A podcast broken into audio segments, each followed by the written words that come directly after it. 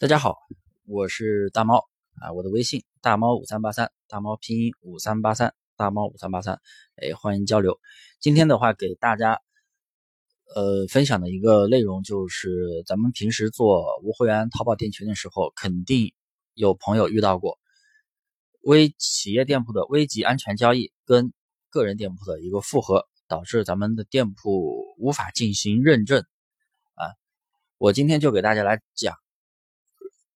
出现这两个违规的原因是什么？然后以及怎么样去避免？怎么样去成功的去复核认证？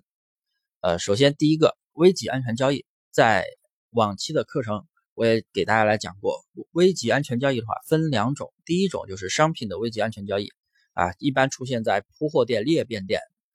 呃，这种商品的危急安全交易的话，它是随机出现的，哪怕是你那个商品在仓库里面没有上架，它都会出现。出现这样的这个，大家就不用担心，这个是可以申诉的，直接点申诉，选好相应的场景，然后基本上都可以过。我也给我的一些学员啊处理过，他们做铺货的时候出现这样的情况，我都给他们处理成功过。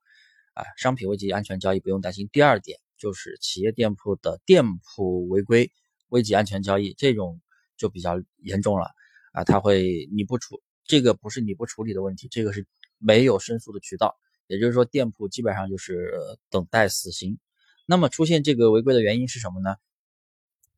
呃，第一，手同一个手机号不要去绑定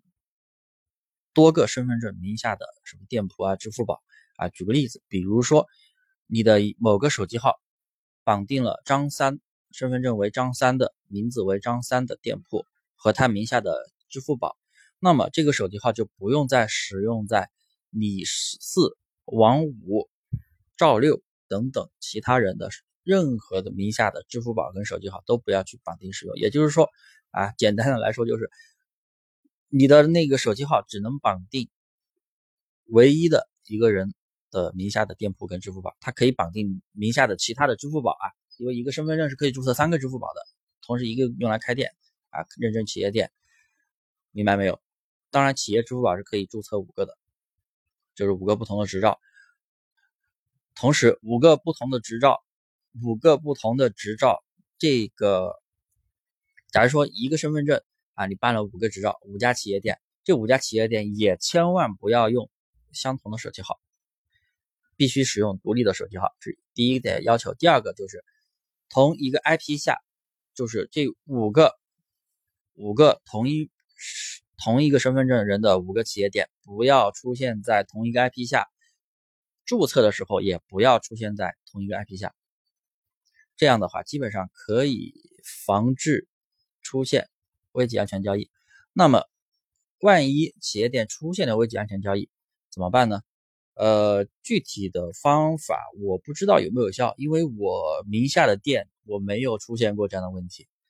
呃，网上流传的方式就是把这个企业支付宝注销，重新换绑手机号，过一段时间再重新开，基本上可以重开。这是网上流传的方式啊，有没有效？大家自己去测试了，因为我没有这样的违规，所以我没办法去告诉大家到底怎么去做，或者说能不能解决啊，这都是对于我来说是未知的。但是怎么样去防治出现？这个企业店的危机安全交易，这个就是我基本上是我刚刚说的那两种情况啊，这也是我 个人的经验，也不是我虎口说的啊。然后第二种情况就是个人店的复合啊，出现这样的情况，同时也是因为手机号的问题。呃，说 IP 的问题，IP 的话也应该不会出现，因为我相信有很多朋友都是，就像我的学员，他们一个电脑上都会挂多个店，但是是不同的类目。同时我也是这样的，一个店。挂十个电动，一个电脑挂十个电动没事儿，只要你保证你的店铺，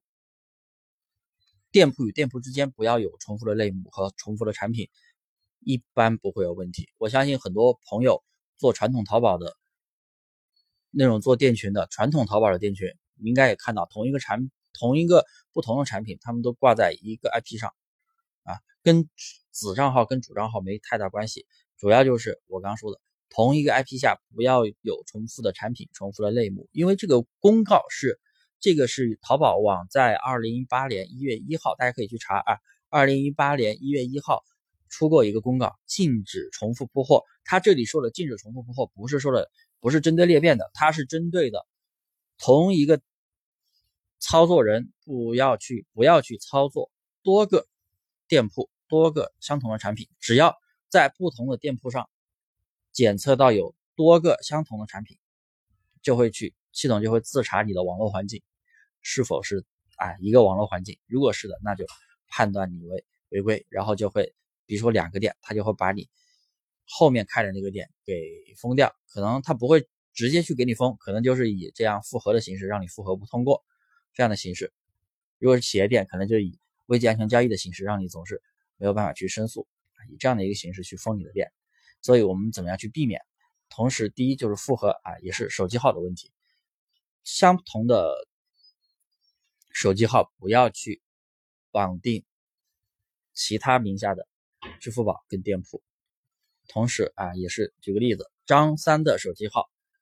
绑定了张三的店铺和张三名下的另外两个支付宝，那么就不要再去绑定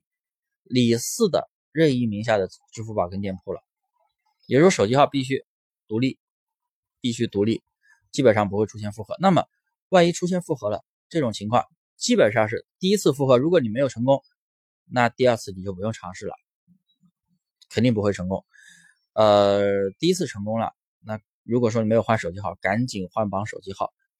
啊！而且复合千万不要用你自己的手机去让你朋友来扫脸，你必须让你朋友的手机号去复合。当时注册扫脸的时候，应该也是让他的手机号用他的手机去复核，这样的话就没有问题。那么如果说复核不通过的话，啊，怎么弄呢？复核不通过的话，也是赶紧换绑手机号，让呃店铺的身份证的那个人啊，让他自己的手机号去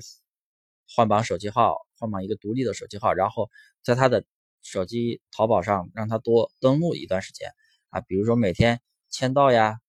签到领取那个淘金币是不是签到啊？或者是哎每天收藏加购一些宝贝，每天浏览一下，一个星期之后再试，基本上。可以通过啊，这是我测试过的，网上基本上都是没有这些信息的啊，这是我测试成功过的。至于成功率